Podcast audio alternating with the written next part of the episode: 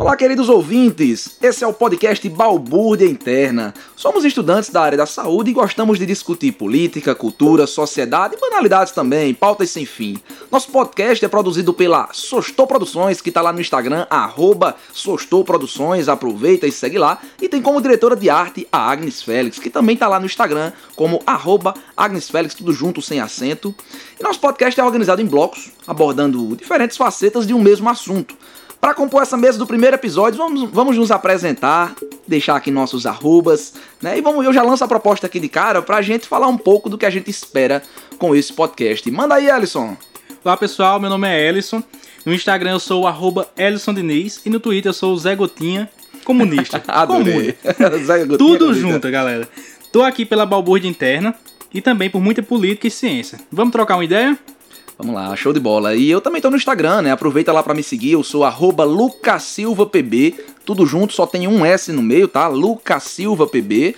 E eu tô por aqui principalmente pelo aprendizado, né? Eu imagino que com a leitura, com essas discussões e com as, os feedbacks, as críticas que a gente vai receber dos ouvintes, eu vou crescer muito como um cidadão ativo, vou aprender muito com vocês. Então é isso aí. Pessoal, no episódio de hoje discutiremos a vacinação da Covid-19 meu amigo, um tema bem atual que está aqui no nosso país e no mundo inteiro. Está cercado de opinião, muita polêmica, avanços e também muitos atrasos. Muitos atrasos, meu amigo. Vamos fazer uma retrospectiva bem, bem rapidinho? Em 8 de dezembro de 2020, nove meses ali após o início da pandemia pelo coronavírus, o Reino Unido tomou a dianteira, sendo o primeiro país do Ocidente a vacinar sua população.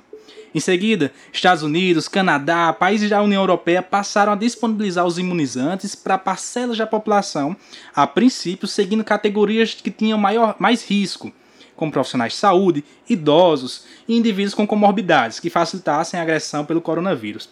Até isso a gente tem muita coisa para falar. Bem, posteriormente passaram a aumentar cada vez mais a abrangência populacional. Em junho de 2021, os Estados Unidos já vacinaram 43% da população e já permitiram que os indivíduos vacinados pudessem andar sem máscaras. Vou fazer então agora uma coisa ao vivo que a gente está querendo fazer há muito tempo. Pela primeira vez eu posso tirar minha máscara para entrar ao vivo aqui, direto dos Estados Unidos. A Inglaterra, que vacinou 44%, já abrigou eventos com 5 mil pessoas sem máscara, galera. O Brasil, com mais de 480 mil mortes, segue com 11,1% da vacinação, meu amigo. E diversos percalços políticos, logísticos, e aí que tinha gênio da logística, hein? E negacionistas. Então a gente vai discutir hoje, acho que já ficou evidente, sobre esse tema bem polêmico vacina tantos direitos que nós conquistamos, o nosso SUS universalizado, renda, comida, tudo articulado, educação que nós tanto cobramos. Dava para ver o quanto avançamos, mas isso começou a incomodar. Agora estão querendo usurpar. Porém não vão, eu digo sem temer, como é bom juntos fortalecer esse local de luta popular. Ah, o nosso SUS. Cara, e pra falar de SUS, a gente não pode esquecer de o quanto às vezes ele é muito desvalorizado e principalmente por as pessoas muitas vezes não conhecerem o que é o SUS de verdade, né? Para você ter uma ideia, uma noção, na prática, 150 milhões de pessoas dependem exclusivamente do SUS. Cara, 3 quartos da população brasileira atual. 50 milhões têm direito à saúde suplementar. Mas uma coisa é que as pessoas continuam com direito ao acesso ao SUS, mesmo que ela tenha acesso à saúde suplementar. Eu acho que isso é uma coisa que quem nasceu na geração do SUS não consegue entender mas quando a gente para para pensar que na época do INAMPS, antes do SUS, apenas 45% da população ela era abrigada, ela tinha acesso à saúde, ou seja, eram as pessoas assalariadas e seus dependentes. Né? Então não existia essa coisa de, de, de, saúde integral. Né? A gente hoje reclama do SUS, a gente fala que ah, não tá bom, ah, tá faltando medicamento, mas você tem direito. Né? Se você chegar no hospital, teoricamente você precisa ser atendido.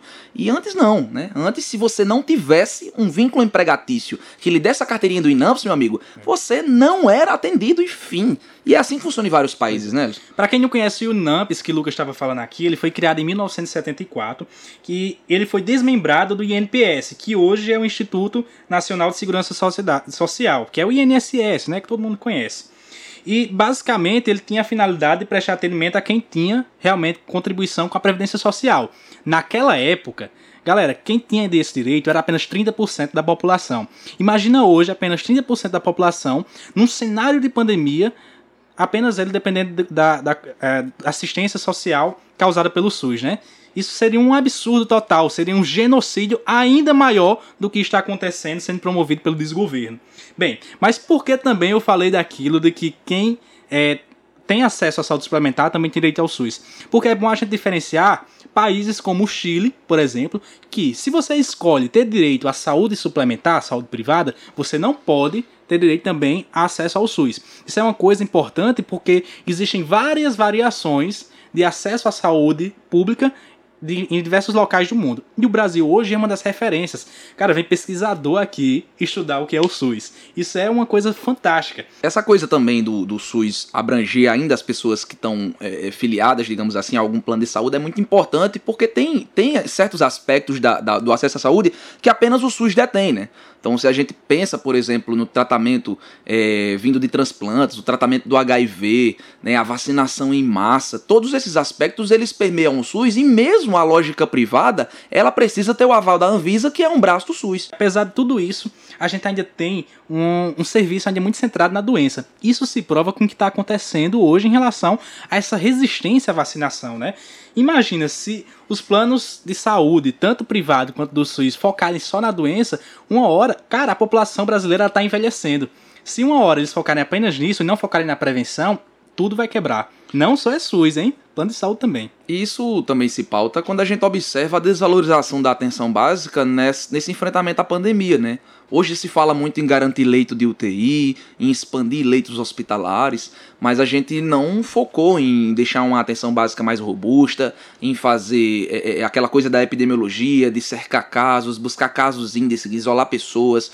Isso era o que poderia, era o grande poder, e o SUS sabe fazer isso. O SUS está presente em todas as regiões do país, é um sistema capilarizado e ele tem esse potencial que a gente instruiu, né? Como a gente diz aqui no interior, a gente jogou no mato a gente está instruindo isso em prol né, de, de um acesso a uma saúde meramente hospitalar e focada, como o Elson já bem pontuou aqui, na doença. Bicho, imagina se a gente tivesse um órgão que conseguisse fazer meio que uma organização do sistema de saúde. Opa, não, peraí, a gente tem. É o Ministério da Saúde.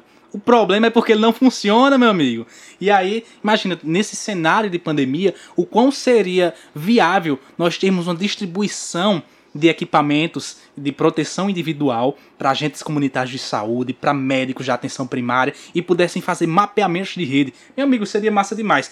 Agora diz assim, muitas pessoas dizem, mas, mas o SUS não é capaz de fazer isso. Cara, claro que é capaz. O problema é a má gestão. Muitas vezes a máquina pública é muito burocrática. Isso muitas vezes acaba atrapalhando ainda mais. Ellison, aí você falando de vacina, é, eu estava parando aqui para lembrar o PNI é um programa que ele é anterior ao SUS, né? mas com o SUS ele criou uma robustez muito grande e passou a integrar a carta de, de serviços da atenção primária. Hoje, mesmo em áreas mais remotas, qualquer unidade básica tem lá um freezerzinho com uma caixinha térmica com termômetro e ela vacina a população exaustivamente. E a gente consegue fazer coisas, né? A gente conseguiu, né? Se não fossem os movimentos anti-vacina que chegaram agora, a gente conseguiu extinguir o sarampo, pena que voltou recentemente por causa né, desses movimentos negacionistas. A gente conseguiu extinguir a poliomielite, que lá em 94 a gente recebeu o selo de país livre da poliomielite. E a gente conseguiu o grande feito de, em 2010, vacinar 80 milhões de pessoas em três meses. Né? Então mostra que o nosso sistema de saúde ele tem a capacidade de vacinar 2,4 milhões de pessoas por dia. Né? Mas o Brasil só alcançou a marca agora, durante essa pandemia, acima de um milhão, 10 vezes é, durante todo esse período de vacinação. Ou seja, a gente está subutilizando a capacidade né, de vacinação do nosso SUS. Pois é. Esse PNI ele foi tão importante na nossa história, além das coisas que você já falou, né, que o país ele foi considerado em condições sanitárias normais autossuficiente, inclusive na produção de vacinas. Hoje nós temos o grande exemplo que é o Instituto Butantan, lá no governo de São Paulo, e também a Fundação Oswaldo Cruz, que é a Fiocruz, que são os grandes responsáveis pela produção tecnológica. E pasmem, sendo sucateado principalmente nos últimos anos, desde a, a, a PEC do teto de gastos, que vem cada vez mais limitando o acesso à, à saúde e educação através do corte né, desses gastos, e também a desvalorização dos cientistas brasileiros. E é, até eu tenho até medo, já vi algumas reportagens sobre uma possível fuga de cérebros do Brasil para outros países. Olha, caramba, que coisa horrível, né? A gente tem toda uma estrutura que pode ser utilizada e hoje acontece isso. Eu estava até refletindo aqui também sobre o que você falou sobre a vacinação do HN1, né? Lá que o Brasil conseguiu vacinar 88 milhões de pessoas em três meses. E aí eu estava é, fazendo uma pesquisa e lembro que quando a, a, campanha começou, ainda lá no, no governo Lula, a transição para o governo Lula, governo Dilma, a maioria das doses necessárias já estava na mão do governo federal. Ou seja, existia um adiantamento que tinha desde o ano anterior acordo de compra de três imunizantes. Ou seja, existia um planejamento logístico que dava vazão a, a essas, esses acordos com as empresas. Venho tentando manter esperança, mas fico triste com tanto atraso. O retrocesso não é mais acaso, é plano traçado na ponta da lança para a morte do povo, para encher a pança dos que insistem nos colonizar. Mesmo cansado, não irei calar. E mais agora que posso dizer, como é bom juntos fortalecer esse local de luta popular. Vacina Covid, é, esse é um tópico talvez já passado, uma vez que a gente já segue em 15 meses de pandemia, né, Elson? Olha, eu tô no início desse bloco, mas eu já quero dizer que existe uma conclusão muito clara sobre isso. A falta de vacina é uma consequência das decisões do governo de Bolsonaro. Apesar de pressionado pelo Congresso e pelo Senado, é, ele ter liberado recursos para os estados, através da, da, de recursos da União, né? É, Bolsonaro segue um esforço de contra-propaganda da imunização. Ele estimula grupos anti-imunização e ele próprio afirma que não pretende se vacinar. Em outubro, prometeu que não liberaria a entrada da vacina da China. Olha, modo pejorativo como se referia à Coronavac, modelo que estava na época na fase 3 de testes e hoje vem fazendo um papel fundamental na imunização dos brasileiros. Digo mais, se não fosse a Coronavac, grande parte das pessoas que hoje estão vacinadas não estariam e a gente estaria numa situação muito pior, porque a de Oxford em relação à Coronavac atualmente ainda é muito pequena. As vacinas, elas são o instrumento que vão levar ao fim da pandemia. Isso é um fato. A vacinação da influenza garantiu o fim da pandemia naquela época, e a vacinação pelo Covid já vem se mostrando. A gente tem países como Israel e como Gibraltar que já foram quase 100% vacinados e já se mostra uma, uma extrema redução na quantidade de casos e principalmente na mortalidade. Municípios como Suzano, aqui no, no Brasil, ele também já teve uma ampla vacinação, foi como se o município se visse de teste né, para a vacinação em massa, e a gente também teve uma redução da mortalidade absurda.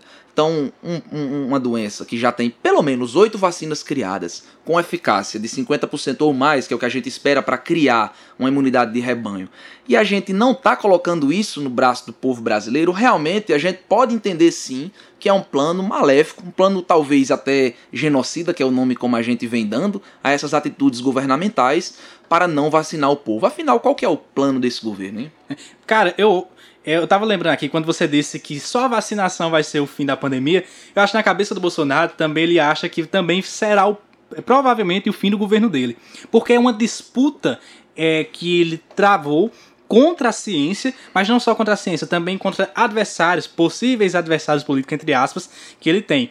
Como foi o caso que eu acabo de ter falado sobre a Coronavac, que no caso tinha acordos com o governo de São Paulo, do governador João Dória, que ele considera um grande é, adversário político que antes era um aliado, quem não lembra aí do Bolsodória, que aconteceu lá por volta das eleições de 2018, e que é, o Bolsonaro fala que o Dória se elegeu às custas dele, da popularidade dele, né? E aí fica essa briga para o que acontecer. Eu lembro claramente da época que o Bolsonaro falou, né? Mandei cancelar e não compramos vacina chinesa. Jair Bolsonaro desautorizou o ministro da Saúde, Eduardo Pazuello, a fechar o pacto de intenção de compra da vacina chinesa Coronavac. E aí isso foi uma coisa que uma coisa muito pejorativa, porque foi a partir daí que começou a, as brigas entre o governo brasileiro com o governo chinês, não só envolvendo o governo federal, no caso o Bolsonaro, mas também a família do Bolsonaro, né? Os filhos do Bolsonaro travaram a luta.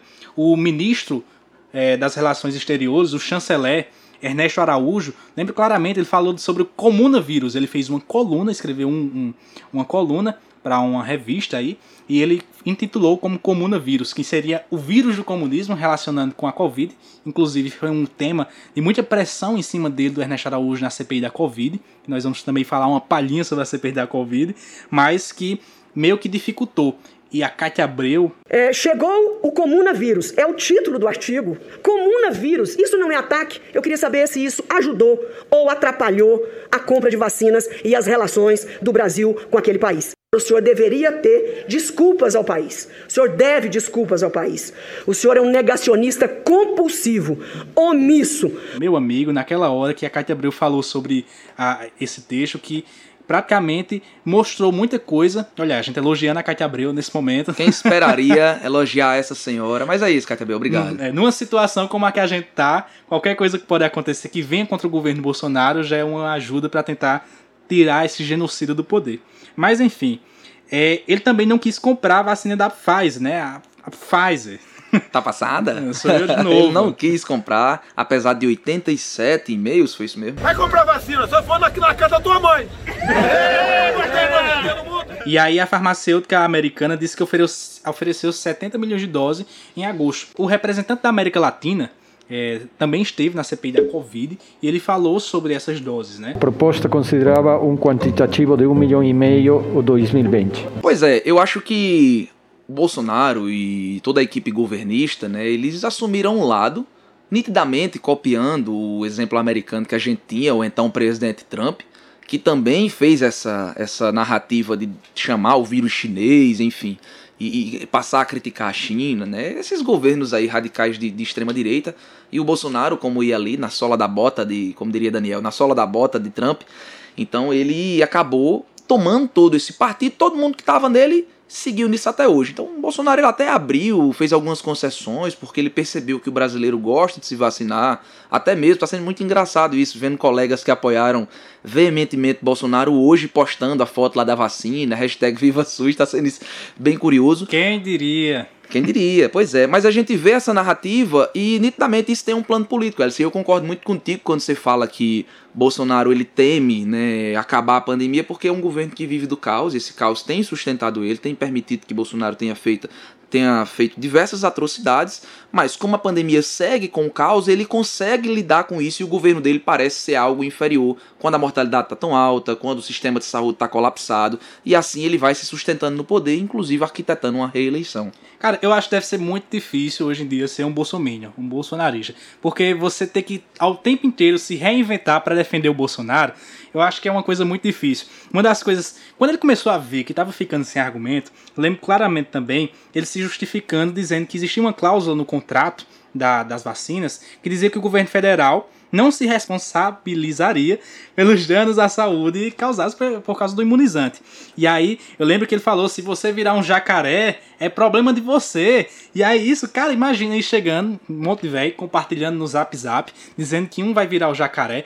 Tem até hoje Cara, imagina, hoje nós estamos em junho de 2021 e tem ainda surgiu a fake news da pessoa da vacina da Coronavac ser uma vacina que está criando um eletromagnetismo que está fazendo com que as pessoas elas criem, virem um magneto viram um magneto e comecem a pregar coisas metálicas no local da vacina. E é correto, é incorreto, mas é suspeito. Ou seja, a vacina vem com microchips. Outra coisa que o Bolsonaro falava era que só ia adquirir essas vacinas após a aprovação na Anvisa. O que realmente era uma coisa logística que era inviável, porque o próprio governo federal já tinha um acordo desde julho para tentar adquirir essas vacinas que era apenas a Oxford, porque na visão dele não servia a Coronavac, né? Mas mesmo assim ele ignorou e ainda dificultou cada vez mais essa, essa aquisição. E hoje a gente vê as consequências. Será que tudo aquilo que o diretor da América Latina, da Pfizer, disse na CPI da Covid, se o governo brasileiro tivesse aceitado aquelas vacinas, aquelas doses, ainda que começando em dezembro, será que nós conseguiríamos diminuir pelo menos aquele caos que aconteceu com o oxigênio em Manaus? Gente, a gente poderia, talvez pela situação ser tão grave, talvez não teria evitado, mas com certeza poderíamos ter evitado várias mortes, milhares de mortes. E isso é uma coisa que assusta as pessoas, né? Inclusive Manaus virou um, um cenário de guerra, né? Naquele cenário. Eu lembro que minhas mãe, minha mãe assistindo a TV e era assustador. E a gente que está entrando, rodando nos hospitais, a gente fica com medo também, porque a qualquer momento poderia acontecer, ainda pode acontecer, né? Porque a gente está com baixa distribuição de vacinas. Então, Manaus ele acabou sendo o epicentro né, da, da loucura do governo bolsonarista, que realmente ele foi aparelhado para entender que apenas a imunidade de rebanho natural, né, a, a tal falácia aí do Osma Terra, da Nise Yamaguchi e dos demais, utilizando o tratamento precoce e não uma imunização, né, então falando que o próprio corpo poderia reagir a essa doença, o próprio corpo criaria essa imunidade de rebanho, Manaus foi uma espécie de laboratório, né, então isso é o que tem se falado e tem deixado o povo ao léu. Então a gente criou todo esse caos ao ponto de faltar oxigênio e ter uma mortalidade assombrosa, né, de naquele momento colapsar o sistema de saúde e as pessoas realmente não ter para onde, não ter a dignidade de ser atendido minimamente.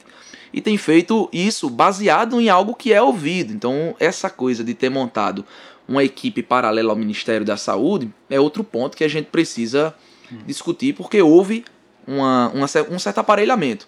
A gente não tirou essas ideias da cabeça do Bolsonaro, mas também essas ideias não vieram do Ministério da Saúde. Logo ele, né, que tanto se elegeu falando de que não ia. Ministério Técnico, não, né? Ministério Técnico disso daí!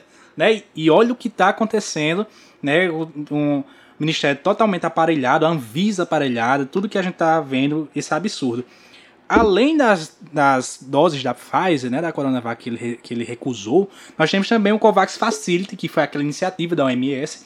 E segundo o diretor da OMS, o Dr. Tedros, né, o Brasil recusou dois convites para entrar no COVAX Facility, que é o consórcio internacional para facilitar o acesso às vacinas. Ele só aceitou no terceiro convite. Meu amigo, o povo morrendo, e ele esperou dois convites ainda para no terceiro ele aceitar. Então é uma desorganização. Logo o Bolsonaro, que falando também, queria colocar o Ministério Técnico, colocou o general Pazuello, general da ativa. Eu não sabia nem o que era o SUS. Para lembrar, né, o exército ele se manchou muito nessa passagem do Pazuello e continua se manchando pela a forma como não se posiciona em relação aos absurdos que o Pazuello faz, continua fazendo, né, mesmo fora do Ministério da Saúde é, sendo totalmente blindado e blindando o Bolsonaro, com uma retroalimentação que eles ficam fazendo para tentar se blindar do assassinato que está acontecendo das pessoas, que foi culpa deles, né? Quando a gente diz que foi culpa deles, é porque realmente foi um plano, né? A gente tinha essa imunidade de rebanho, como eu havia falado agora há pouco, né, Elson? Pois é, e eu lembro você falando lá no início, até que o Brasil era referência sobre a vacinação da varíola, da poliomielite, e cara, essas, essas doenças, elas existiam há centenas de anos, há milhares de anos e as pessoas se contaminavam e essa imunidade de rebanho nunca aconteceu. Então, se essas doenças existiam há milhares de anos, por que a imunidade de rebanho não acabou com elas? Só quando foi que acabou? Quando começou a vacinação da poliomielite, da varíola. Foi coincidência? Não, gente, não é coincidência. É um sistema organizado. A gente tem, é, é, é, assim, uma junção de fatores que cola ainda esse discurso negacionista, porque a gente está numa época, Ellison, que apesar de ter alguns casos de sarampo, a gente não tinha uma mortalidade de mais de 400 pessoas por ano, como a gente tinha antes da instituição da vacina, né? Da, da tríplice viral como obrigatória na carta de serviço da PNI. A gente não tem mais casos de poliomielite. Eu conheço pessoas que têm menos de 50 anos e que têm poliomielite né? Então, mas assim, a gente não vê crianças com paralisia infantil mais hoje em dia. Então a gente se aproveita desse cenário, a gente não, né? Esse povo aí se aproveita desse cenário. É, a Maria não. Eu também não.